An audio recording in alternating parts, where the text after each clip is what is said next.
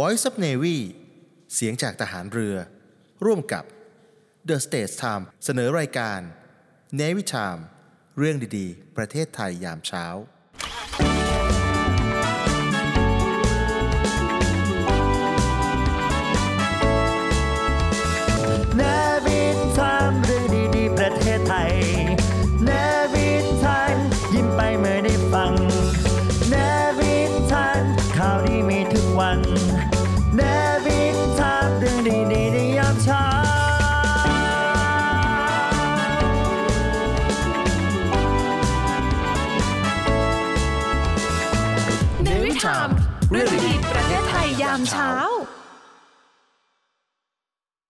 จีนเข้า WTO นะอาจารย์ฮะเขาได้ประโยชน์มากมายมหาศาลเหลือเกิน ประโยชน์ที่ได้รับก็คือการได้ตลาด ใช่ จากประเทศสมาชิก WTO ทั่วโลกนะอาจารย์ฮะในระดับที่เขาเรียกว่าเป็น most favored nation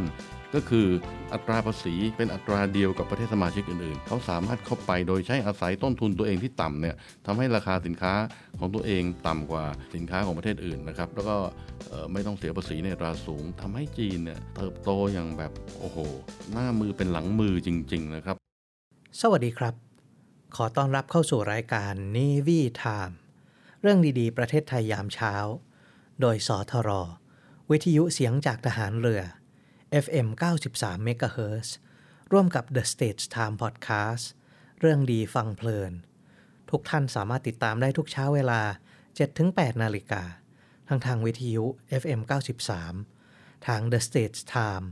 ผ่านช่องทาง Facebook YouTube และ TikTok จานดาวเทียม PSI ช่อง 11 71 และ 93 ทาง The Tomorrow สำหรับวันนี้เรามีเรื่องดีๆ มากมายมานำเสนอนะครับ อาจารย์พงพานุครับ วันนี้อยากจะพาอาจารย์มาส่องดูตลาดของแดนมังกรหน่อยนะครับ สาธารณรัฐประชาชนจีน People Republic of China ก็ปฏิเสธไม่ได้นะครับว่าจีนเป็นเศรษฐกิจที่ตอนนี้ก็ใหญ่โต เขาว่าถ้าดู purchasing power parity ก็ใหญ่ที่สุดแล้ว แต่มันถ้าดูไปในประวัติศาสตร์เนี่ยมันไม่ได้เป็นอย่างนี้มาตลอดนะครับครับอาจารย์ครับมันเปลี่ยนแปลงเร็วเหลือเกินนะฮะจีนเนี่ยไปผมก็ไปมาหลายครั้งครั้งแรกไปตั้งแต่ปี 1985 ก็เป็นประวัติศาสตร์ที่มันเพิ่งเริ่ม เปลี่ยนแปลงอย่างเห็นได้ชัดจริง ๆนะครับ ในช่วง 30-40 ปีที่ผ่านมาเนี่ยไม่มีประเทศไหนเปลี่ยนแปลงได้เร็วเท่ากับจีน แน่นอนว่าจีนเขาบอกว่าเขามีประวัติศาสตร์ 3,000-5,000 ปี แต่ถ้าเกิดจะพูดถึงในยุคสมัยปัจจุบันเนี่ยโมเมนต์ที่เราควรจะจับตามองประเทศจีนจริง ๆ ก็คือตั้งแต่เขาก่อตั้งเป็นสาธารณรัฐประชาชนจีนขึ้นมานะครับ ก็คือหลังสงครามโลกครั้งที่สอง พอสถานการณ์ระหว่างเหมากับเชียงไคเช็กเริ่มที่จะมี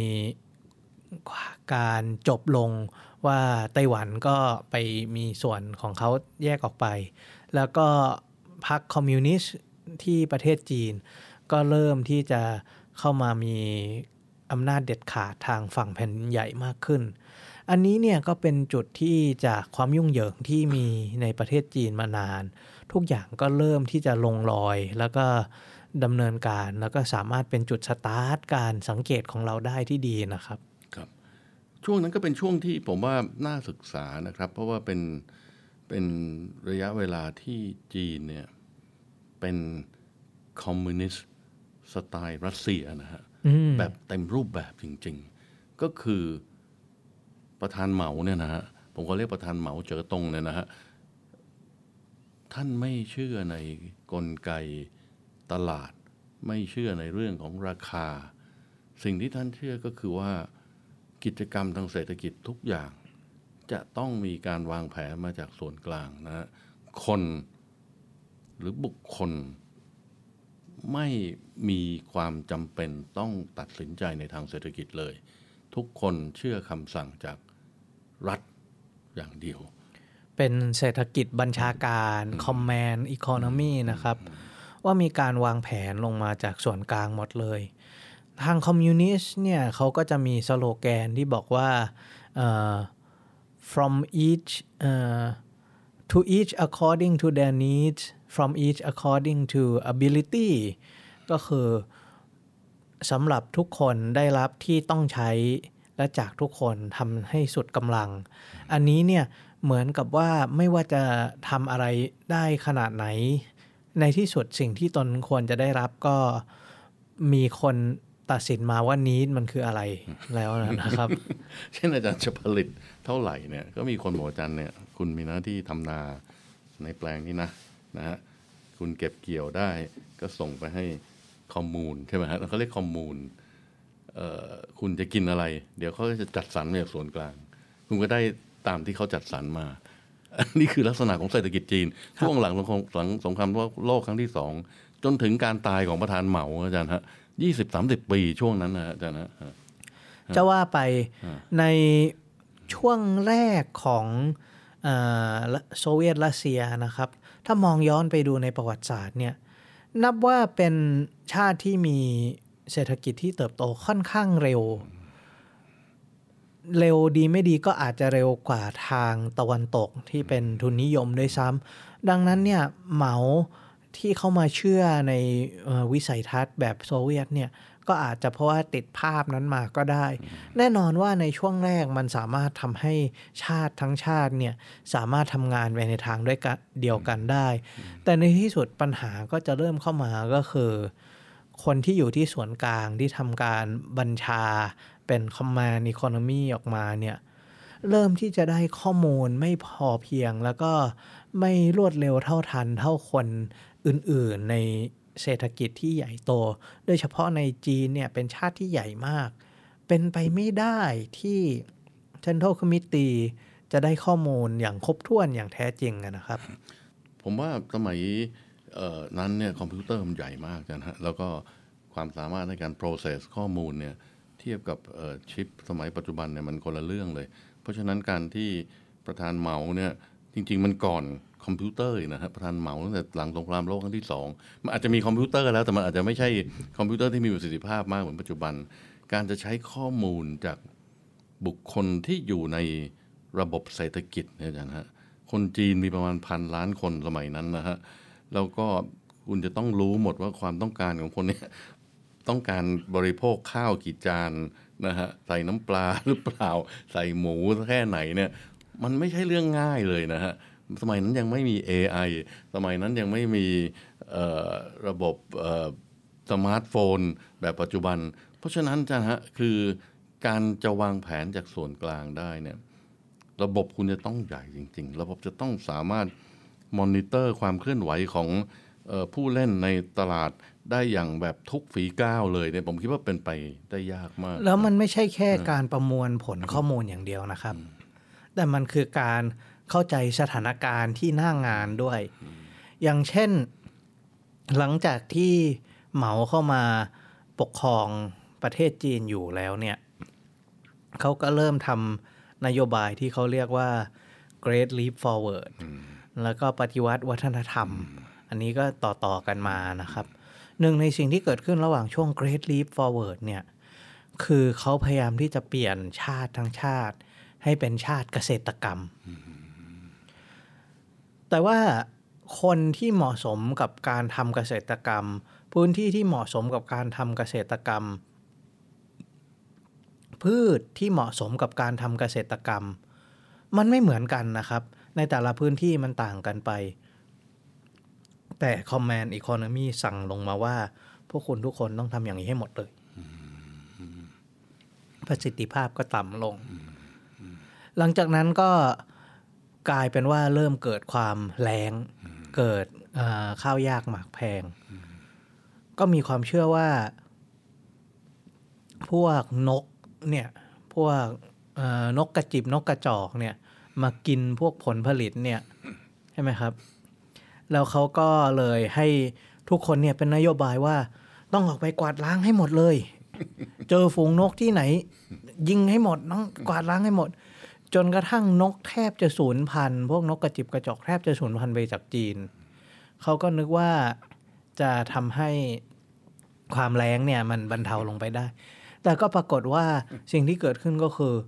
พวกแมลงพวกตะกะแตนพวกที่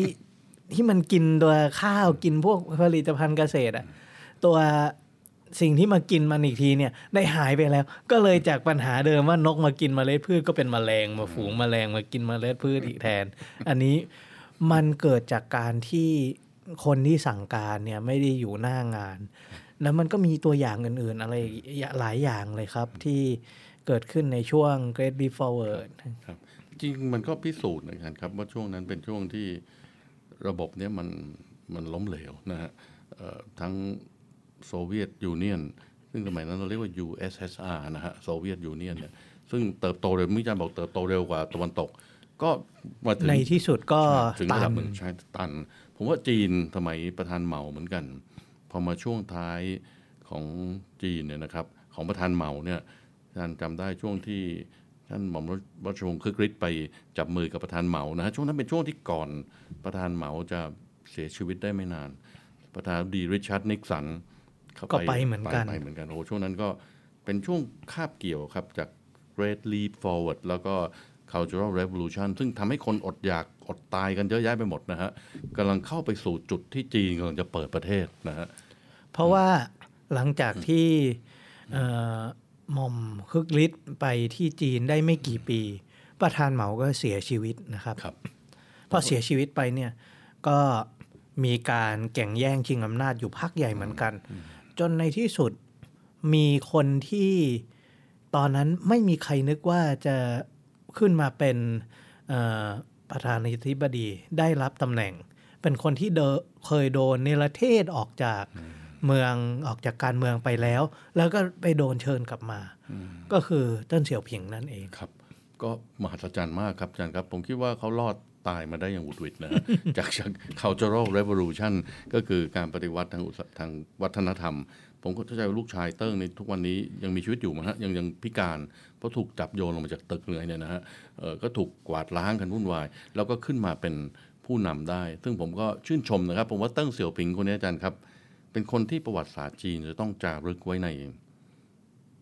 ตำราเลยว่าเขาเป็นบุคคลผู้ทำให้จีนมีอย่างที่จีนมีในปัจจุบันนี้ได้ครับอาจารย์ครับ ผมก็พยายามติดตามนะ แต่ก็ไม่ใช่รู้เรื่องประวัติศาสตร์ดีนัก คงจะต้องเรียนถามอาจารย์ว่าในเติ้งเสี่ยวผิงเนี่ยประธานเติ้งเนี่ยเข้ามาทำอะไรให้กับจีนบ้างเติ้งเสี่ยวผิงเนี่ยเข้ามาแล้วก็ทำสิ่งที่เขาเรียกว่า ทุนนิยมโดยมีลักษณะเป็นเอกลักษณ์ของจีนเอ่อ free market with Chinese characteristic อันนี้เนี่ย ก็คือจะพูดตามตรงเลยก็คือไม่ใช่ free market โดยแท้จริง มีบาง sector ที่จีนเปิดให้มี free market ได้ เปิดให้มีการค้าขายเสรีได้ แต่ก็มีบางส่วนที่ตัวรัฐบาลกลางยังเข้าไปจับแน่น แล้วก็ควบคุมแล้วก็ผลักดันทิศทางอยู่ อย่างใกล้ชิดตลอดเวลานะครับ โอ้โหเรื่องนี้ผมถือว่ามหัศจรรย์จริง ๆ ครับ การเปิดเสรีโดยที่ยังคงความเป็นจีนอยู่เนี่ยนะฮะนั่นฮะมันมันมันมันต้องสร้างสมดุลดีๆนะฮะ เปิดแบบรัสเซียก็เจ๊งนะอาจารย์ฮะอาจารย์จำปี 1991 ที่เอ่อกอร์บาชอฟเอ่อพ้นจากตำแหน่งได้ไหมครับโอ้โหคืออ่าฮะ ทุกอย่างในโซเวียตเอ่อสหภาพโซเวียตเละกระจุยเลยครับใช่ตอนนั้นเป็นวิกฤตชาติแต่ละชาติเนี่ยใครมีอำนาจก็กอบโกยโดนลักขโมยของมีมาเฟียครองเมืองอะไรเต็มไปหมดเลยอืมแต่การที่จีนเขารักษาความเป็นจีนได้จนถึงวันนี้เนี่ยนะครับเอ่อตั้งขึ้นมาปี 1978 วันนี้ประปี 2023 ผมว่า 40 กว่าปีละ ผมคิดว่ามหัศจรรย์มาก พรรคคอมมิวนิสต์จีนก็ยังเป็นพรรคคอมมิวนิสต์ที่ เป็นพรรคเดียวในประเทศจีนที่คุมกิจกรรมทางด้านการเมืองทุกอย่างในจีนได้อยู่ในมืออย่างอยู่หมัดฮะตอนสมัยเต้นเสี่ยวผิงเนี่ยมีคำพูดอยู่สองอย่างที่เขาพูดที่ผมชอบมากเลย อันแรกพูดว่า เราอย่าไปกังวลว่าแมวเนี่ยสีอะไรตราบใดที่มันจับหนูได้ ก็คือเขาไม่กังวลว่านโยบาย ว่ารายละเอียดว่าการปฏิบัติการกระทำอะไรเนี่ย มันไหนนับว่าเป็นทุนนิยม เป็นคอมมิวนิสต์สังคมนิยม เป็นเสรีนิยม เป็นอะไรนิยมก็ตามตราบใดที่มันทำให้มีคุณภาพชีวิตการเติบโตของเศรษฐกิจที่ดีขึ้น เขายอมทำได้ ถ้าอันไหนต้องเข้าไปคุมบางเหียนเขาก็คุม อันไหนเปิดเสรีเขาก็เปิด เลขอย่างหนึ่งที่ ผมว่าเป็นเอกลักษณ์เลย ก็คือเขาบอกว่าเอ่อ do not worry how the cake is divided as long as it's getting bigger อย่าไปกังวลว่าความมั่งคั่งแบ่งไปยังไงตราบใดที่มันใหญ่ขึ้นสำหรับทุกคน ในช่วงเติ้นเฉียวผิงเข้ามาเนี่ยมีบางอุตสาหกรรมที่ได้รับการสนับสนุนจาก รัฐบาลจีน โดยที่อยู่ในระดับที่เรียกว่าเขาชี้คนชี้หัวเลยนะครับ แล้วก็บอกว่าโอเค เราจะช่วยผลักดันธุรกิจเศรษฐกิจอันนี้ แล้วคุณคือคนที่เราเลือกที่จะมาเป็นตัวเพลเยอร์สำคัญในเรื่องนี้ เราจะสร้างเศรษฐกิจอุตสาหกรรมอันนี้ขึ้นมาให้ใหญ่โต โดยที่คุณคนนี้จะเป็นคน มาคุมบังเหียน ภายใต้อานัตของพรรคคอมมิวนิสต์ เพราะฉะนั้นหลาย ๆ ชื่อหลาย ๆ อุตสาหกรรมหลาย ๆ ยี่ห้อในจีนที่เราเห็นทุกวันนี้เนี่ยเขาก็เติบโตขึ้นมา คือเดิมทีก็เป็นคนที่ไม่เคยมีอะไรมาก่อนจริง ๆ แต่ว่าพอได้รับเลือกจากอ่ารัฐบาลกลางแล้วเนี่ยก็สามารถขึ้นมาได้กลายเป็นอย่างหัวเว่ยอย่างเอ่อ พวกอุตสาหกรรมใหญ่ ๆ พวกนี้เนี่ยเหมือนกับว่าถามว่ายุติธรรมไหมเขาก็มีคนหนึ่งที่เป็นประธานแล้วก็ได้รับผลประโยชน์มากที่สุด แต่ว่าถ้ามองตามมุมมองของทางจีนแล้วเนี่ยเขาบอกว่าเราอย่าไปกังวลว่าไอ้คนนี้ได้มากไอ้คนนี้ได้น้อยตราบใดที่ทุกคนได้มากกว่าที่เคยได้มาอยู่แต่ก่อน อันนี้เนี่ย นับว่าเป็นทัศนคติที่ที่มีความเป็นจีนจริง ๆ นะครับ เขายอมรับได้กับความคลุมเครือในเรื่องเรื่องการแบ่งเนี่ยตราบใดที่คุณภาพชีวิตมันสูงขึ้นสำหรับทุกคน เค้กใหญ่ขึ้นเรื่อยๆนะใช่ครับ แต่จะตัดสไลซ์ใหญ่สไลซ์น้อยเนี่ยอย่าไปสนใจมัน อย่าไปสนใจ อันนี้เป็นสิ่งที่ผมเพิ่งได้ยินนะอาจารย์ครับ แล้วผมคิดว่าบางทีมันทำใจยากเหมือนกันนะ เพื่อนเราได้เค้กชิ้นใหญ่ไปใช่ ถ้าเกิดว่าลองเปรียบเทียบในภาคใหญ่แล้วเนี่ยเอ่อสถานการณ์คล้าย ๆ กันก็เกิดขึ้นในหลาย ๆ ประเทศอื่น นอกเหนือจากจีนในช่วงยุคที่เอ่อเติบโตอย่างรวดเร็วไอตอนไอ Asian Financial Miracle นะครับ ถ้าเกิดว่าเป็นในเกาหลีเนี่ย ก็พวกเชโบ ก็พวกซัมซุงพวกอะไรอย่างนี้ ก็ได้รับการช่วยเหลือจากรัฐบาล ถ้าเกิดว่าเป็นอย่างไต้หวัน ก็มี TSMC ก็ได้รับการช่วยเหลือจากรัฐบาล ญี่ปุ่นก็มี หลาย ๆ ชาติมันก็เป็นอย่างนี้มาเหมือนกัน ผมเข้าใจว่าในไทยบางอุตสาหกรรมก็ได้รับการช่วยเหลือจากรัฐบาลเช่นกันนะครับครับเออเหมือนกับที่เขาเรียกว่า pick the winner นะฮะอืมคือรัฐบาลจะรู้ว่านายกเนี่ยหรือนายขอเนี่ยคนเนี้ยจะเป็นผู้ชนะในที่สุด ซึ่งอันนี้ก็ต้องไว้ใจรัฐบาลนะอาจารย์ฮะในการเลือกว่าอุตสาหกรรมนี้จะมาเป็นอุตสาหกรรมที่เป็นแชมเปี้ยนของของประเทศจีนนะฮะตรงนี้ก็อาจจะเป็นประเด็นที่ค่อนข้างเซนซิทีฟมาก ๆ แต่อาจารย์ครับอาจารย์เชื่อไหมว่าจีนเนี่ยหลังจากที่ตั้งเสี่ยวผิงเข้ามาเนี่ยก็มีนโยบายที่อย่างที่อาจารย์ว่าเนี่ยใช้ระบบทุนนิยม ใช้ระบบตลาดเข้ามาค่อนข้างมากนะครับ ใช้กลไกตลาดกลไกราคา แล้วก็มาจนถึงจุดที่ผมคิดว่าเป็นมายสเตนสำคัญที่สุดของจีน ถ้าเกิดเราดูเอ่อจากสถิติดูจากกราฟที่แสดง GDP growth ของจีนเนี่ยนะฮะปี 2001 เนี่ยนะครับ อันนี้ผมจำปีนี้ได้แม่นยำมาก เพราะเป็นปีที่จีนได้รับการรับรองให้เข้าเป็นสมาชิกขององค์การการค้าโลกอืม WTO เป็นนะปีสำคัญมากเลครัยบจริง ๆ มันมีเรื่องตลกอยู่ว่า ปีนั้นอะเป็นปีที่เรียกว่าโชคดีจริง ๆ ของจีน เพราะว่าก่อนที่จะได้รับการสนับสนุนรับรองจากของเออจีนเข้า WTO นิดเดียวเนี่ย เกิดเหตุการณ์ขึ้นที่อเมริกาอย่างหนึ่ง ก็คือ9-11อืมพอเกิด9-11ปุ๊บ อเมริกาก็บอกว่าโอเค เราจะไปตะวันออกกลาง เราจะไปหาเรื่องทางโน้น เราจะไปเอ่อเคลียร์ไอ้การก่อการร้ายที่อยู่ตรงโน้น เราต้องการหาเพื่อน มองซ้ายมองขวายุโรปบางที่เขาก็ไม่ค่อยสนใจเอ่อแม้กระทั่งสมัยโน้นถ้าจำได้ก็มีการเอ่อเล่าตลกอยู่เยอะว่าอังกฤษไปช่วยอเมริกาทำไมยุโรปเพื่อนอื่นไม่ไป แต่ว่าหนึ่งในดิวที่อเมริกาคุยกับจีนก็คือ ถ้าเกิดว่าคุณช่วยเรา แล้วก็โอเคกับการที่เราลงไปที่ตะวันออกกลาง อเมริกาจะช่วยผลักดันให้จีนเข้า WTO ให้สำเร็จ แล้วมันก็เป็นไปอย่างนั้นและก็คือจุดเริ่มต้นของทศวรรษทองคำของจีนนั่นเองครับจีนเข้า WTO เนี่ยอาจารย์ฮะเขาได้ประโยชน์มากมายมหาศาลเหลือเกิน ประโยชน์ที่ได้รับก็คือการได้ตลาด ใช่ จากประเทศสมาชิก WTO ทั่วโลกนะอาจารย์ฮะ ในระดับที่เขาเรียกว่าเป็น most favored nation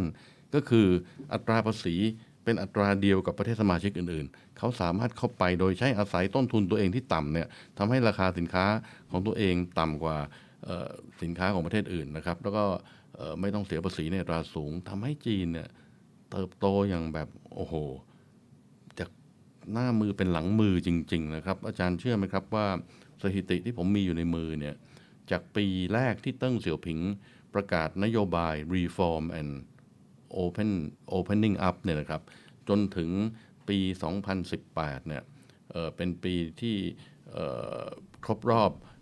40 ปีของการปฏิรูปในประเทศจีนเนยนะครับ จีนมีอัตราเติบโต 10%ต่อปี โดยเฉลี่ย 10%ต่อปีโอ้โหเป็นเวลา 40 ปีติดต่อกันฮะโอ้โหสิบเปอร์เซ็นนี่ นี่นับว่า เหลือเชื่อมากเลยนะครับสิบเปอร์เซ็นหมายความว่าเศรษฐกิจเนี่ยทวีคูณคูณสองขึ้น ประมาณทุกแปดปี ถ้าเกิดว่าเป็นเวลาขนาดนั้นเนี่ยมันต้องเติบโตขึ้น 30-40 เท่าเลยนะครับเพราะว่าคูณ 2 แล้วก็เป็นคูณ 4 คูณ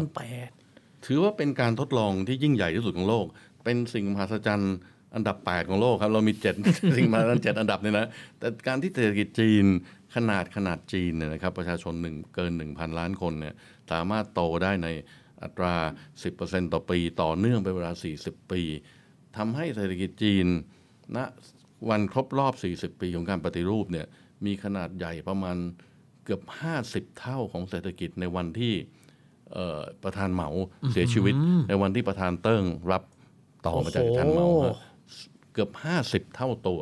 จีนเติบโตเกือบห้าสิบเท่าตัว คิดเป็นเปอร์เซ็นต์คือห้าพันเปอร์เซ็นต์นะจ๊ะผมยังจำได้อยู่เลยครับ ว่าวันที่จัดโอลิมปิกฤดูร้อนที่จีนที่ปักกิ่งปี 2008 อะ เป็นครั้งแรกเลยที่จีนได้ออกมาโชว์พาวเรื่องเกี่ยวกับเทคโนโลยี แล้วก็เป็นที่จับตามองไปทั่วโลก ทุกคนรู้เลยเมื่อปีนั้น ว่าต่อไปนี้เนี่ย จีนจากปี 2008 เป็นต้นไป ไม่เหมือนจีนตอนก่อน ที่จะมาถึงยุคปี 2000 แล้วนะครับ แต่ว่าหลังจากนั้นมันมีอะไรเปลี่ยนแปลงไปอีกเยอะ นั่นก็ผ่านมา 15 ปีแล้ว มีสีสันอะไรอีกเยอะที่เราจะต้องจับตามอง ชะตาชีวิตของจีน ชะตากรรมของชาตินี้จะเป็นยังไง เรามาดูรายละเอียดกันต่อไปหลังจากพักเบรกสักครู่หนึ่งครับ Read My Lips โดยครูพัฒน์พลเรือตรีหญิง ดรพัชราวรักษร Read My Lips วันนี้นำคำพูดของ Ralph Waldo Emerson กวีชาวอเมริกัน มาให้คุณผู้ฟังได้ฟังอีกครั้ง คือ What lies behind us and what lies before us are tiny matters compared to what lies within us อันนี้แปลตรงๆว่า สิ่งที่ผ่านมาและสิ่งที่อยู่อนาคต ช่างเล็กน้อยเหลือเกิน ถ้าเทียบกับสิ่งที่อยู่ในใจเรา ก็จะเคยพูดถึงอะไรในทำนองนี้มาก่อนนะคะ แปลว่า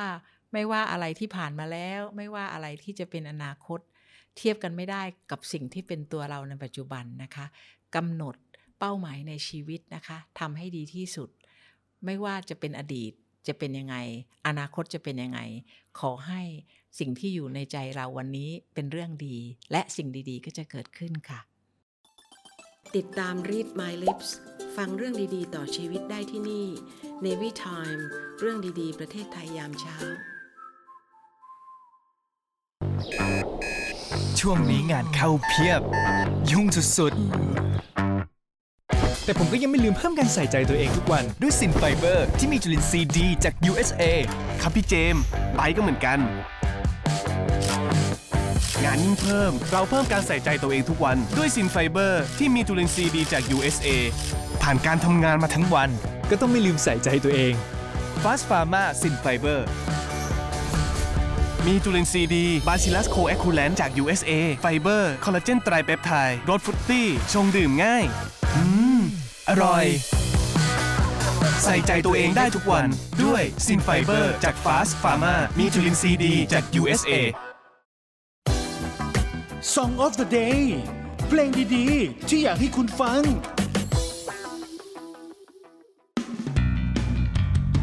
สนับสนุนโดยซินไฟเบอร์ที่เจมส์และไบรท์เลือก พร้อมถ่าย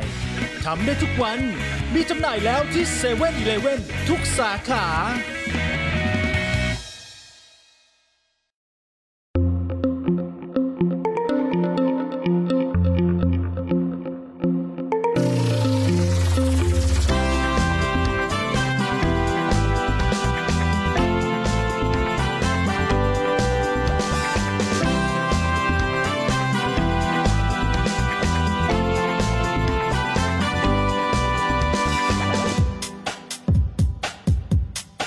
ากจะค้นหาที่อยากจะมีฝัน สิ่งรอบตัวนั้นบันเทิงละลานตา อยากให้ลองคิด เปิดใจมาทางนี้ มีความบันเทิงที่เพลิดเพลินเฮฮาเก็บร้อยเรียงรวบรวมเป็นเรื่องราวของดวงดาวมากมายให้ได้รู้ ดูคิดเพลินบันเทิงบันดาลใจ คิดคิดไปให้ ใจมันบันเทิงดูคิดเพลินเดินเริงบันเทิงใจ คิดคิดไปให้ใจมันเพลิดเพลินดูคิดเพลินบันเทิงบันดาลใจ คิดคิดไปให้ใจมันบันเทิงดูคิดเพลินเดินเริงบันเทิงใจ คิดคิดไปให้ใจมันเพลิดเพลิน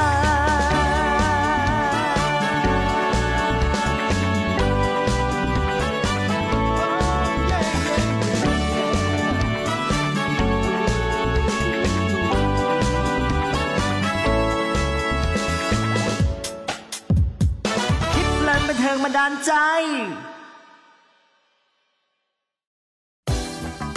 Song of the Day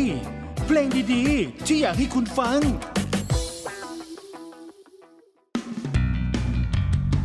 สนับสนุนโดยซินไฟเบอร์ที่เจมและไบรท์เลือก พร้อมถ่าย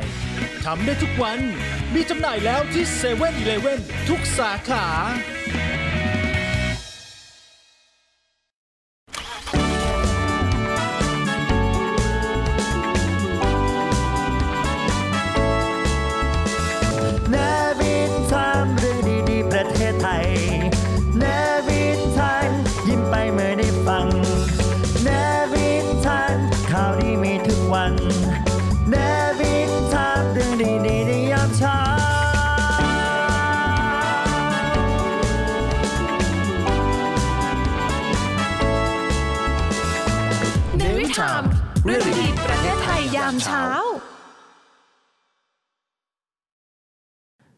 คุยกันต่อเรื่องประเทศจีนนะครับ ตั้งแต่ปี 1993 หลังจากที่ประธานาธิบดีของสีจิ้นผิง ประธานาธิบดีของเติ้นเฉียวผิงได้จบลงแล้ว ก็กลายเป็นแซงเจมินอยู่อีกประมาณ 10 ปี และหลังจากนั้นก็มาเป็นฮูจินเถาอีกประมาณ 10 ปี จนกระทั่งปี 2012 ที่มีประธานาธิบดีคนใหม่ขึ้นมา ก็คือชีจินผิงนั่นเองนะครับ โดยรวมแล้วเนี่ยผมเข้าใจว่าชางเจมินและฮูจินเถาเป็นลูกศิษย์ของเติ้นเฉียวผิงมาก่อน ได้รับการสอนแล้วก็สื่อสารอะไรกันอยู่ดี แล้วก็เรียกได้ว่าเป็นลูกศิษย์ก้นกุฏิที่เติ้นเฉียวผิง เลือกเอาไว้ให้เป็นผู้นำของจีนต่อจากตนเองไว้ด้วย แต่เติ้นเฉียวผิงเนี่ยฉลาดพอที่จะมองอนาคตไปว่าเอาคนนี้มานำดีคนนี้มานำดี แต่ก็ยังระมัดระวังพอที่จะคิดว่าตัวเองไม่สามารถมองไปเป็นหลายสมัยหลังจากนั้นได้ ก็เลยมองไว้แค่ถึงหูจิ้นเถาเท่านั้น หลังจากนั้นพอชีจิ้นผิงขึ้นมาเป็นผู้นำเนี่ย ก็เลยเหมือนกับว่าได้จบวิสัยทัศน์ยุคสมัยของเติ้นเฉียวผิงไปแล้วก็ขึ้นมาเป็นสมัยของชีจิ้นผิง ครับก็ผมถือว่าเป็นผู้นำที่เห็นการไกลนะครับอารครับเขาได้วางพื้นฐาน วางระบบ วางกรอบ วางสถาบันเอาไว้นะครับ แล้วก็เอาคนที่ตัวเองได้กรูมขึ้นมา คนที่ได้ปลูกได้สร้างขึ้นมานะครับ ถึงสองสมัย เป็นเวลา 20 ปีเนี่ยผมคิดว่าเป็นระยะเวลาที่จีน โตอย่างก้าวกระโดด อย่างที่เมื่อกี้ผมเรียนแล้วว่าปีละสิบเปอร์เซ็นต์สิบเปอร์เซ็นต์โดยเฉลี่ยนะครับสมัยนั้นถ้าจีนโตต่ำกว่าสิบเปอร์เซ็นต์ถือว่าผิดปกติแล้วนะครับแล้วก็ทั้งสองท่านเนี่ยทั้งจางเจ๋อหมิน แล้วก็หูจินเต่าเนี่ยผมคิดว่าสามารถดำเนินการนโยบายปฏิรูปที่ว่า reform แล้วก็ opening up ของสี ของของเติ้งเสี่ยวผิงเนี่ยได้อย่างต่อเนื่องมานะครับทำให้กลไกตลาดทำให้ระบบสถาบันทั้งหลายในในจีนเนี่ยมีความแข็งแกร่งมากขึ้นเป็นอย่างยิ่งครับ จนถึงปี 2012 ที่อาจารย์ว่านะครับมีผมถือว่าเป็นการเปลี่ยนเปลี่ยนโฉมพอสมควร เป็นการเปลี่ยนรีจีมของจีนพอสมควรเพราะว่าหลังจากที่จีนเติบโตขึ้นมาเป็นโรงงานของโลกแล้วเนี่ย ตั้งแต่ปี 2012 เป็นต้นมาเนี่ยดูแล้ววิสัยทัศน์ของประเทศจีนเปลี่ยนไปนะครับ มีความรู้สึกเหมือนกับว่าเขาเริ่มที่จะมองเข้าไปยังตลาดในประเทศมากขึ้น มีการเอานโยบายของเออพรรคคอมมิวนิสต์ขึ้นมาเป็นตัวนำประเทศ มากกว่าการให้เศรษฐกิจเป็นตัวนำประเทศนะครับ มันเกิดขึ้นระยะหลังๆ ใช่ไหมครับอารที่เริ่มผมคิดว่าหลังจากที่ Soviet Union สหภาพโซเวียตล่มสลายเนี่ยผมคิดว่าทางการของจีนคือพรรคคอมมิวนิสต์แห่งประเทศจีนเนี่ยเริ่มมีความวิตกกังวลผมคิดว่าดูตัวอย่างโซเวียตเป็นหลักว่า การเปิดเสรีการให้ทุนนิยมเข้ามา โดยไม่คงความเป็นโซเวียต ไม่คงความเป็นจีนเนี่ยในที่สุดมันจะนำมาซึ่งความล่มสลายของระบบ การเมืองพรรคเดียวนะฮะต้องยอมรับว่าทั้งจีนทั้ง Soviet Union เป็นระบบการเมืองพรรคเดียวคือพรรคคอมมิวนิสต์มันอยู่ไม่ได้ในระยะยาว ผมคิดว่าตรงนี้น่าจะเป็นสาเหตุสำคัญที่ทำให้พรรคคอมมิวนิสต์แห่งประเทศจีนเนี่ยพยายามที่จะคล้ายๆ ดึงตัวเองกลับมา เข้ามามีบทบาทในการดำเนินนโยบายเศรษฐกิจในการเข้าไปแทรกแซงภาคธุรกิจของเอกชนมากยิ่งขึ้นครับ ผมว่าส่วนหนึ่งมันมีส่วนรวมมาจากการตลาดแล้วก็เศรษฐกิจของจีนด้วยนะครับ เพราะหลาย ๆ อย่างที่เขาพัฒนาชาติแต่ละชาติเนี่ยหลังจากที่พัฒนาชาติมาถึงระดับหนึ่ง มันไม่สามารถที่จะเดินทางเดียวกันต่อไปได้อีกแล้ว มันถึงมีชาติเต็มไปหมดเลยที่เขาตกอยู่ในที่เรียกว่า middle income trap ก็คือไม่สามารถเติบโตขึ้นข้ามไปเป็นชาติที่รายได้สูงได้สักที เพราะว่าเขาทำอยู่เหมือนเดิมเนี่ยอยู่ตลอด ไม่ว่าจะเป็นประเทศอย่างบังกลาเทศที่จากจนมากก็พัฒนาขึ้นมาเป็น เป็นโรงงานผลิตเสื้อผ้าที่ใหญ่แล้วก็สำคัญ แต่ตอนนี้ก็เริ่มตัน ผมว่าจีนเนี่ยเขาก็เริ่มมองตัวเองว่าการเป็นโรงงานการทำอะไรมาเนี่ยมัน เริ่มจะทำให้สามารถต่อรางรถไฟเชื่อมโครงสร้างพื้นฐานภายในประเทศ แต่ว่ามันก็เริ่มที่จะเข้ามาสู่จุดที่มันจะเริ่มตันนะครับ เขาเริ่มพยายามที่จะเห็นว่าการบริโภคภายในประเทศของตนเองเนี่ยเริ่มที่จะเป็นจุดอ่อนอันหนึงที่เหมือนกับส่งออกมาตลอด แล้วไม่ได้พัฒนา ฐานการบริโภคในประเทศของตนเอง ก็เลยต้องเริ่มที่จะให้ความสำคัญไปด้านนั้นมากขึ้นด้วย รวมทั้งการขยายไปเพื่อให้มีทรัพยากรที่ตัวเองเนี่ย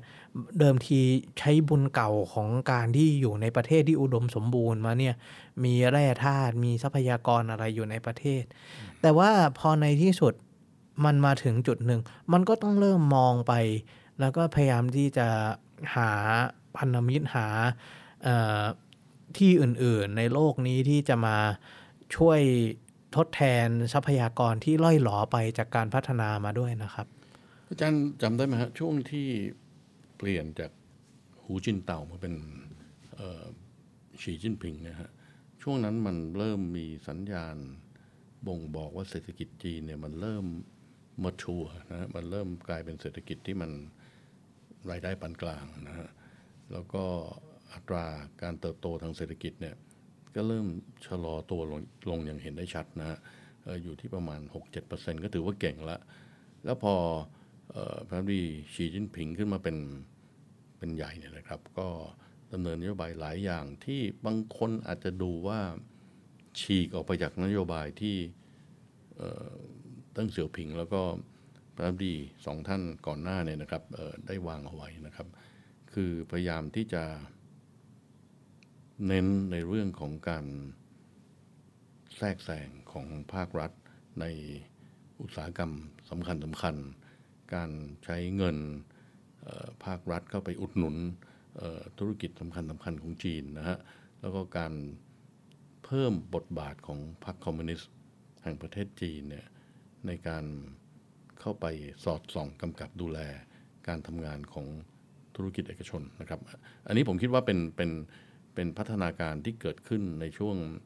ที่ฉีจิ้นผิงเข้ามานะฮะแล้วตรงนี้เนี่ยครับประกอบกับช่วงสักประมาณปี 2019-2020 เนี่ยก็เกิดวิกฤตโควิด -19 นะฮะทำให้จีนมีปัญหาได้รับผลกระทบค่อนข้างรุนแรงมาก ถึงกับมีการปิดประเทศยาวนานกว่าประเทศอื่นๆนะแม้กระทั่งก่อนเกิดโควิด ผมก็อยากจะเอ่ยถึงเรื่องช่วงหนึ่งก่อนหน้านั้นที่มีคนวิตกกังวลอยู่เยอะ ว่ามันจะเกิดการสถานการณ์ฟองสบู่ในจีน ผมว่าอันนี้เป็นประเด็นสำคัญมากเลย เรื่องเกี่ยวกับเอ่อเรื่องเกี่ยวกับที่ดินเรื่องอสังหาริมทรัพย์ในจีน เพราะว่าอย่างที่ได้กล่าวไว้ว่า ทรัพย์สมบัติ ต่างๆ ในจีนเนี่ยอุตสาหกรรมเกี่ยวกับการเงินเกี่ยวกับอะไร รัฐบาลจีนคอยจับแน่นอยู่ตลอดเป็นหนึ่งในที่เราบอกว่าเป็น free market ที่มีลักษณะของจีนนะนะครับ อุตสาหกรรมการเงินเป็นอะไรที่รัฐบาลคอยคุมอยู่ตลอดเวลา เลยทำให้สถานที่ที่คนสามารถเอาทรัพย์สินไปเก็บไว้ได้เนี่ย มันไม่ได้มีพวกตลาดการเงิน ไม่ได้มีพวกตลาดทุนอะไรที่เปิดเป็นเสรีเหมือนอย่างในโลกตะวันตก คนก็เลยเอาทรัพย์สินไปอยู่กับอสังหาริมทรัพย์ เป็นที่ที่เอาเงินไปเเก็บไว้เป็นส่วนมาก มันก็เลยทำให้ราคาที่ดินขึ้น ราคาบ้านสูงขึ้น จนแทบจะเรียกได้ว่าเป็นฟองสบู่ขึ้นมาเลย มันเกิดสถานการณ์ที่มีบริษัทที่เซ้งที่จากรัฐบาลตามมณฑลเนี่ยออกมาแล้วก็เริ่มสร้างคอนโดพอปักเสาไปแค่อันเดียวปุ๊บ ก็ขาย presale ให้กับให้กับลูกค้า แล้วก็ presale หมดทั้งตึกเลย แล้วพอ presale หมดทั้งตึกปุ๊บก็เอาเงินที่ได้จาก presale เนี่ยไปซื้อที่ดินแล้วก็เริ่มสร้างอันใหม่ต่อไปเลยนะครับ เป็นช่วงที่เริ่มมีฟองสบู่ขึ้นมาจริง ๆ จนกระทั่งรัฐบาลกลางก้าวเข้ามาแล้วก็สร้างนโยบายที่มาเบรกไอ้ตัวเอ่อการเติบโตไอ้การบูมอันนี้เนี่ยเขาเรียกว่านโยบาย3ขีดแดงหรือยังไงเนี่ยฮะสามขีดแดง three red line ที่ว่าละบริษัทที่จะมาทำการก่อสร้างเนี่ย จะต้องทำตามนโยบายกฎระเบียบ 3 ข้อ ไม่อย่างนั้นจะไม่สามารถกู้เงินหรืออะไรอย่างนี้ได้นะครับ ก็เลยเป็นสิ่งที่ทำให้มีบริษัทก่อสร้างอสังหา ในช่วงนั้นเนี่ยที่เกิดปัญหาใหญ่อย่างเช่น ตอนนั้น e v e r g r a n d ก็มีเรื่องขึ้นมา เพราะว่านโยบายจากรัฐบาลกลางออกมามาหยุดไอ้ฟองสบู่อันนี้ไม่ให้มันระเบิดแตกตุ้มเนี่ย มันทำให้บริษัทที่แบบเอ่อซนๆอยู่แล้วเนี่ยเริ่มเจอปัญหาฝืดหลายอัน แล้วหลังจากนั้นเนี่ยพอมีปัญหาอสังหาตรงนี้ปุ๊บ ก็อย่างที่อาจารย์ว่าโควิดอัดเข้าไปอีกทีหนึ่งต่อจากนั้นเลย ครับก็ถือว่าเป็นช่วงที่หน้าสิ่วหน้าขวานนะครับอาจารย์ครับผมก็ติดตามเศรษฐกิจจีนอย่างใกล้ชิด แล้วก็รู้สึกทึ่งในความสามารถในการเติบโตนะครับ แต่พอเรา ออมองเข้าไปดูเป็นราย sector เนี่ยอย่างที่อาจารย์บอก sector อสังหาริมทรัพย์เนี่ยนะครับ ซึ่งเอ่อมีขนาดใหญ่ถึงประมาณเกือบ 20%ของใหญ่โตเศรษฐกิจมาโหฬารมากนะครับครับ20%ของเศรษฐกิจจีนนะเงินมันก็ไปกองอยู่ตรงนี้เยอะ แล้วก็เอ่อวัสดุก่อสร้างอุตสาหกรรมการก่อสร้างภาคบริการเชื่อมโยงเยอะมากนะครับ เพราะฉะนั้นถ้าเกิดเอ่อภาคอสังหาริมทรัพย์มันมันเป็นฟองสบู่เมื่อไหร่เนยนะครับ ไอ้ภาคอื่นที่มันเป็นอุตสาหกรรมต่อเนื่องเกี่ยวโยงจากภาคอสังหาริมทรัพย์เนี่ยมันก็จะกลายเป็นฟองสบู่ตามมา แล้วก็ฟองสบู่นี่วันหนึ่งมันก็จะต้องระเบิดขึ้นมานะฮะขึ้นอยู่กับจะระเบิดเร็วระเบิดช้าแค่ไหนนะครับ แต่มันมาเอ่อระเบิดช่วงจริง ๆ ไม่ถือว่าระเบิดนะผมคิดว่าเขาพยายามตัดตอนก็คือ ที่ว่าไงครับ นโยบายอันนี้สามเดือนมันละมาพยายามที่จะทำให้ overheat เนี่ยมัน cool down ลงโดยที่ไม่เกิด วิกฤตอะไรขึ้นมาอืมแต่มันก็ทำให้เอ่อบริษัทยักษ์ใหญ่เนี่ยเอ่อเข้าสู่ภาวะล้มล้มละลายใช่ไหมฮะเอ่อผมเข้าใจว่า default เอ่อตราสารหนี้ที่เขาออกมานะหุ้นกู้ต่างๆ เนี่ยเอ่อมันถูกเบี้ยวหนี้หมดเลยเพราะก็ว่ามีปัญหามากครับในช่วงนั้นอ่าฮะก็เพราะฉะนั้นมันมันช็อกเลยฮะพอพอถึงแม้จะไม่ระเบิดเขาเข้ามาตัดไฟแต่ต้นลมก็ตามเนี่ย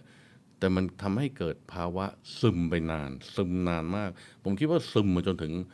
ปัจจุบันทุกวันนี้ะทุกวันก็นี้พูดได้ว่าอาจจะยังไม่ฟื้นตัวนะยังไม่ฟื้นอาจารย์ลองดูเศรษฐกิจญี่ปุ่น ผมคิดว่ามีอะไรคล้ายคลึงกันนะจีนกับญี่ปุ่นเนี่ยญี่ปุ่นเนี่ยเกิดเหตุบับเบิลอย่างเงี้ยนะฮะเกิดเป็นฟองสบู่ในภาคอสังหาริมทรัพย์ตอนเออช่วงประมาณปี 1990 นะฮะแล้วก็ฟองสบู่แตกนะธุรกิจญี่ปุ่นก็ซึมมาตลอด 20 ปีมาฮะผมว่า ตรงนี้เป็นเป็นโศกนาฏกรรมที่น่ากลัวมากนะครับเอ่ออเมืองไทยก็เกิดวิกฤตสังหาริมทรัพย์นะครับ ตอนต้มยำกุ้งเนี่ยมันก็ทำให้เศรษฐกิจไทยซึมมานะฮะแต่เราก็ต้องถือว่าเราฟื้นจากตรงนี้ได้ได้เร็วนะฮะคราวนี้จีนเนี่ยอาจารย์ครับเออผมคิดว่าหลังจากที่เอ่อฟองสบู่ไม่ได้แตกอะนะฮะมีการตัดไฟแต่ต้นลมเนี่ยแต่ไอ้หนี้สินต่างๆเนี่ยแล้วก็ความวิตกกังวลของ ผู้บริโภคผู้ซื้อบ้านที่ไม่ไว้วางใจ เกิดความไม่ไว้วางใจว่าบริษัทที่พัฒนาสังหาริมทรัพย์ที่เขาจะเข้าไปซื้อบ้านเนี่ยยังสามารถเดินหน้าต่อไปได้หรือเปล่า ก็ทำให้ความต้องการที่อยู่อาศัยหรือจำนวนบ้านใหม่ที่จะมีการซื้อขายกันเนี่ยมันตกต่ำลงอย่างรวดเร็ว แล้วตัวเลขเหล่านี้เนี่ยก็สะท้อนออกมา ถึงจำนวนผู้ซื้อบ้านใหม่ที่ลดลง แล้วก็จำนวนการลงทุนโดยบริษัทพัฒนาอสังหาริมทรัพย์ในจีนเนี่ยที่ตกหวบลงอย่างรวดเร็ว หลังจากที่เกิดวิกฤตผมอาจจะไม่เรียกวิกฤต อาจจะเรียกว่ารัฐบาลจีนเข้ามาตัดไฟแต่ต้นลม ผมคิดเข้าใจว่าเป็นปี 2019 นะฮะแต่ว่าช่วงปี 2019 นอกจากนั้นก็มีสถานการณ์ที่น่าสนใจอีกนะครับ นับว่าเป็นการตัดสินใจที่ ชีจิ้นผิงลงมาตัดสินใจแล้ว บางทีก็วิเคราะห์ยากว่าถูกหรือผิด อย่างเช่นว่าเขามาพยายามผลักดันพวกอุตสาหกรรม heavy industry อุตสาหกรรมหนักในประเทศ ให้มากขึ้น มาพยายามปราบพวกบริษัทเทค พวกบริษัทไอทีที่ดูเหมือนว่าจะเริ่มร่ำรวยมาก แล้วก็มีพลังอำนาจมาก สามารถที่จะควบคุม อะไรได้มาก แล้วก็ค่อนข้างจะเริ่มสนออกห่างจากนโยบายของพรรคมากขึ้น หรือแม้กระทั่งอะไรอย่างเช่น เข้ามาเบรกพวกโรงเรียนติวเตอร์ เข้ามาเบรกพวกดารา เข้ามาเบรกการบริโภคอะไรอย่างนี้เนี่ย เพราะว่าเหมือนกับมันอาจจะเป็นมันถือว่าไม่ใช่เรื่องแปลกในที่จีนที่จะรัฐบาลจะเข้ามาดูแลเรื่องเกี่ยวกับ สังคมเกี่ยวกับวินัยสังคมเกี่ยวกับอะไรอย่างนี้ด้วยนะครับ ซึ่งเราเป็นคนนอกบางทีมันก็มองยากนะว่า เอ๊มันดีหรือไม่ดี คนจีนในตรงนั้นเขาดีใจหรือไม่ดีใจเขาจะมีประโยชน์ หรือไม่มีประโยชน์ทั้งในระยะสั้นและระยะยาวนะครับ ผมมองด้วยความเป็นห่วงด้วยกันฮะการที่ฝ่ายการเมืองเออเข้ามาแทรกแซง การทำธุรกิจเนี่ยผมคิดว่าเป็นอันตรายที่ใหญ่หลวงมากนะฮะผมว่าอุตสาหกรรมเทคเป็นเป็นอุทาหรณ์ที่สำคัญนะฮะอุตสาหกรรมเทคในจีนนี่มันเฟื่องฟูมาก ผมคิดว่าช่วงสุดขีดของอุตสาหกรรมเทคสมัยที่อาลีบาบา สมัยที่แจ็คมา สมัยที่เทนเซนยิ่งใหญ่มากๆเนี่ยนะครับ ก่อนโควิดเนี่ยอุตสาหกรรมเทคเท่าที่ผมเห็นผ่านตานะครับ มีขนาดใหญ่ประมาณ เกือบ 10%ของ GDP ของจีนนะฮะแล้วก็ไม่ใช่ใหญ่ในจีนเท่านั้นนะครับ ผมคิดว่าในระดับโลกเนี่ยTikTok Tencent พวกนี้เข้าไปแข่งขันใน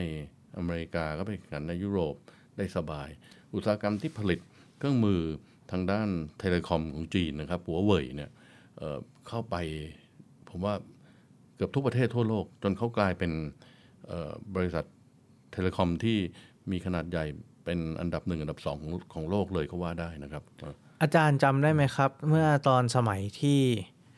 อเมซอนเข้าไปจีน Uber เข้าไปจีน บริษัทอะไรต่างๆของ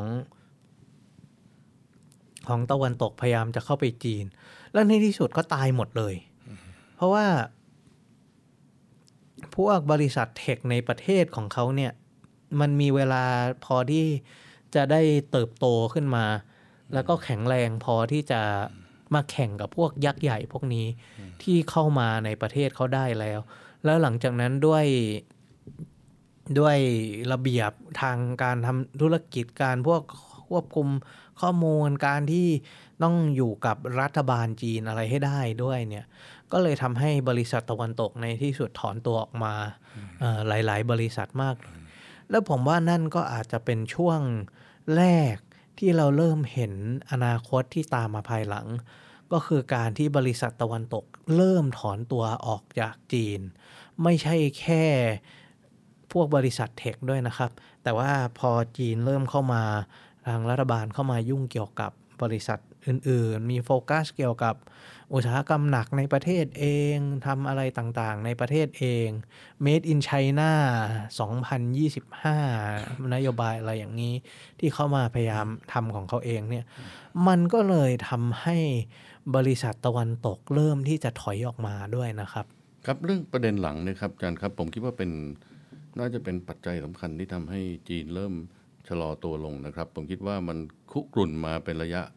เวลาพอสมควรแล้ว ตั้งแต่สมัยทรัมป์นะฮะโดนัลด์ทรัมป์เป็นประธานาธิบดีอเมริกาเนี่ยมีการเริ่มหึมหึมขึ้นมานะฮะมีการเริ่มใช้มาตรการทางด้านการค้าต่างๆก่อนขาเข้า มีการเริ่มออกกฎหมายให้บริษัทที่จะส่งออกไปยังจีนเนี่ยจะต้องได้รับการอนุมัติจากรัฐบาลก่อนนะครับ มีการเข้าไปจับ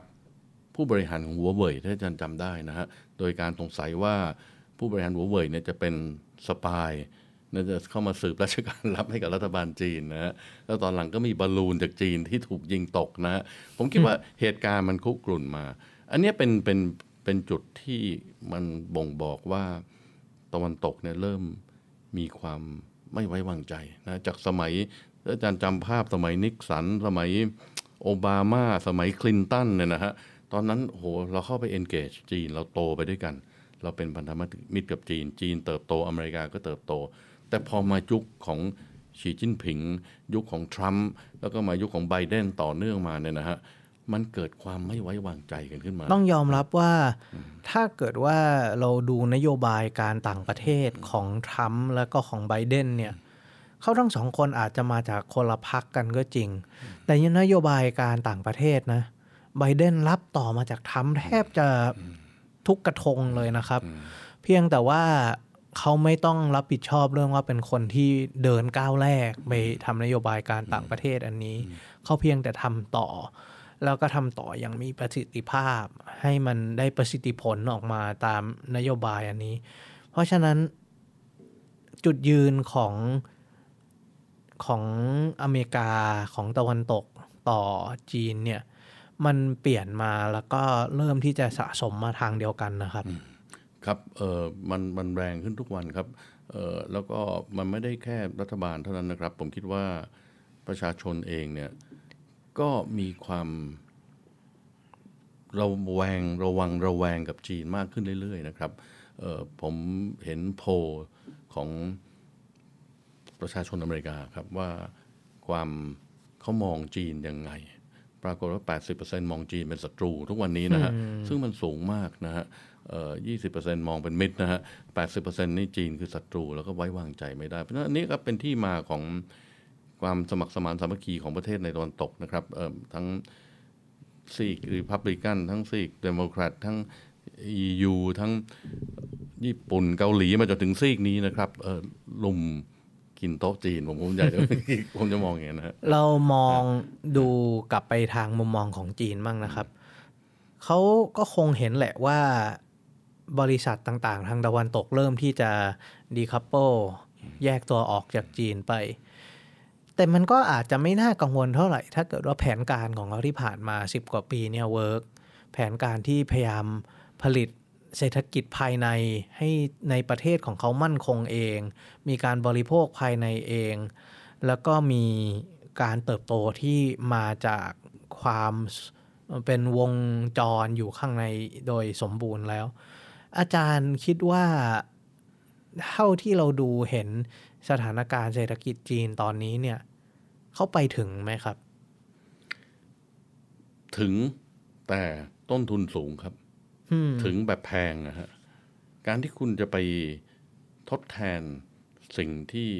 มันเป็นมาตลอด 20 ปีนะฮะสิ่งที่เขาได้ประโยชน์มาตลอด 20 30 30 ปีมีผมเรียนแล้วว่า WTO เนี่ยทำให้จีนได้ประโยชน์มากจากการเข้ามาค้าขายในโลกตลาดโลกนะฮะการที่วันดีคืนดีเราบอกว่าเราจะเลิกค้าขายกับโลกละ เราจะพึ่งพา ทุกอย่างทุกสิ่งทุกอย่างที่ทำเองในประเทศเนี่ยผมคิดว่ามันในโดยหลักการเนี่ยมันทำได้นะครับ มันคือความเพียงพอนะฮะเอ่อแต่โดยทางปฏิบัติแล้วผมคิดว่าต้นทุนมันสูงมาก จีนจะไม่สามารถโตเร็วได้แบบเดิมอีกต่อไปแล้ว แล้วยิ่งโดนโมเมนตัมของตอนฟองสบู่ตอนเออโควิดเข้าไปเนี่ย ทุกวันนี้จีนก็ยังดูอาการเอ่อดูอาการยังหนักยังดูไม่จืดอยู่เลยนะครับ แม้กระทั่งการหวังพึ่งการบริโภคภายในเนี่ย ถ้าเรามองไปจีนจริง ๆ เป็นหนึ่งในชาติที่ต้องกังวลเรื่อง aging society สังคมสูงอายุมากเลยนะครับ แล้วอย่างที่เราเคยคุยกันไว้ aging society เนี่ย ค่าใช้จ่ายก็มากขึ้น รายได้ก็จะน้อยลง เมื่อรายได้น้อยลงการบริโภคก็น้อยลงตามไปด้วย อันนี้ก็นับว่าเป็นความเสี่ยงแล้วก็ความท้าทายนะครับอืมอาจารย์ครับตอนที่เอ่อ จีนเปิดประเทศเร็วกว่ากำหนดเนี่ยอาจารย์จำได้ไหมว่าประมาณต้นปีนี้นะตอนแรกก็ครับรู้ว่าเขาจะเปิดประมาณกลางปี แต่ปรากฏว่าเปิดตั้งแต่ต้นปี ก็ปรากฏว่าทุกคนมีความเอ่อตื่นเต้นดีอกดีใจว่าเศรษฐกิจโลกจะกลับมาฟื้น จะกลับมาโตเร็วแบบเดิมอยู่นะประเทศไทยก็บอกเดี๋ยวนักท่องเที่ยวจีนจะแห่กันเข้ามาเที่ยวเมืองไทยกัน แต่ตอนนี้มันไม่เป็นไปตามนั้นนะครับ คือผมคิดว่าใน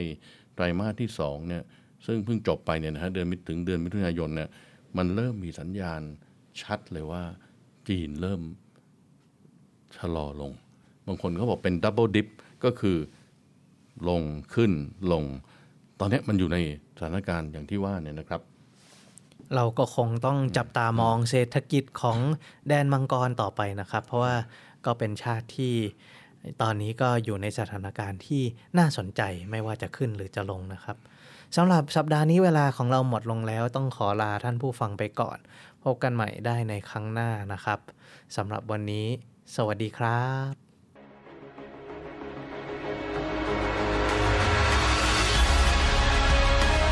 ศูนย์อำนวยการรักษาผลประโยชน์ของชาติทางทะเลหรือสอนชน เป็นกลไกศูนย์กลางบูรณาการการปฏิบัติการร่วมกับ 7 หน่วยงานประกอบด้วย กองทัพเรือ กรมเจ้าท่า กรมประมง กรมสุรากากร กรมทรัพยากรทางทะเลและชายฝั่ง ตำรวจน้ำ และกรมสวัสดิการและคุ้มครองแรงงาน มาร่วมเป็นส่วนหนึ่งในการพิทักษ์รักษาผลประโยชน์ของชาติทางทะเล หรือประโยชน์อื่นใดในเขตทางทะเล ไม่ว่าโดยตรงหรือโดยอ้อม เพื่อความมั่นคง มั่งคั่ง และยั่งยืนของประเทศชาติและประชาชน พบเห็นเหตุด่วนเหตุร้ายภัยทางทะเล โทร1465 สายด่วนสอนชน 1465 สายด่วนสอนชน ห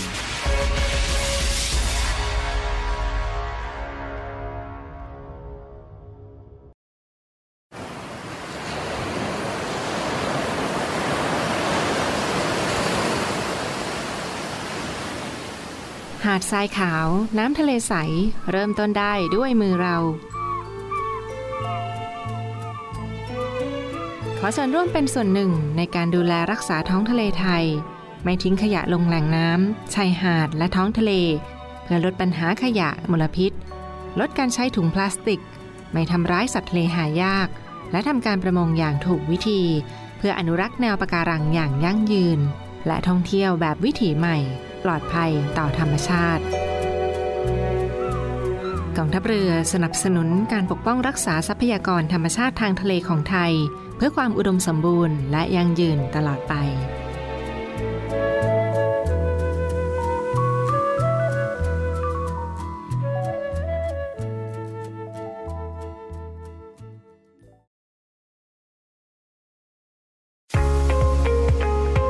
พบกับอีกหนึ่งช่องทาง ในการติดตามรับฟังสถานีวิทยุในเครือข่ายเสียงจากทหารเรือทั้ง 15 สถานี 21 ความถี่ ผ่านแอปพลิเคชันเสียงจากทหารเรือในโทรศัพท์มือถือระบบ Android เพียงเข้า Play Store พิมพ์ค้นหาเสียงจากทหารเรือ จากนั้นดาวน์โหลดแอปมาติดตั้ง ก็สามารถเลือกรับฟังสถานีและความถี่ที่ต้องการรับฟังได้ แล้วมารับฟังไปพร้อมกันนะครับ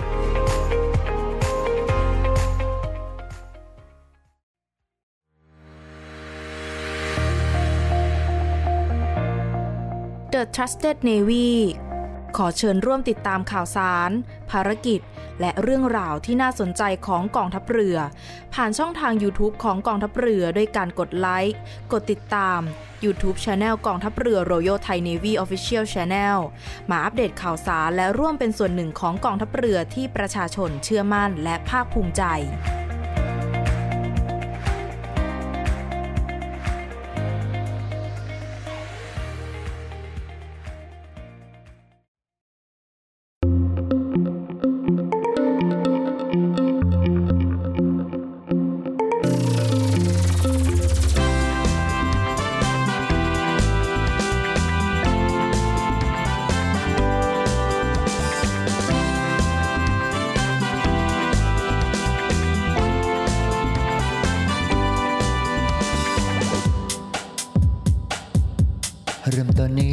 ช้า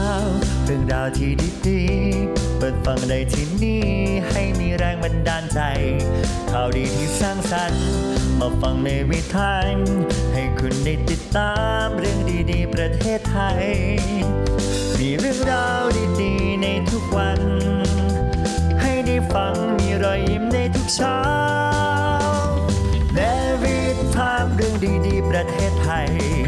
แนวิทานยิ้มไปเมื่อ ฟังแนวิทานข่าวดีมีทุกวันแนวิทามเรื่องดีๆในยามเช้าแนวิทามเรื่องดีๆ ประเทศไทยแนวิทานยิ้มไปเมื่อได้ฟังแนวิทานข่าวดีมีทุกวันแนวิทามเรื่องดีๆในยามเช้า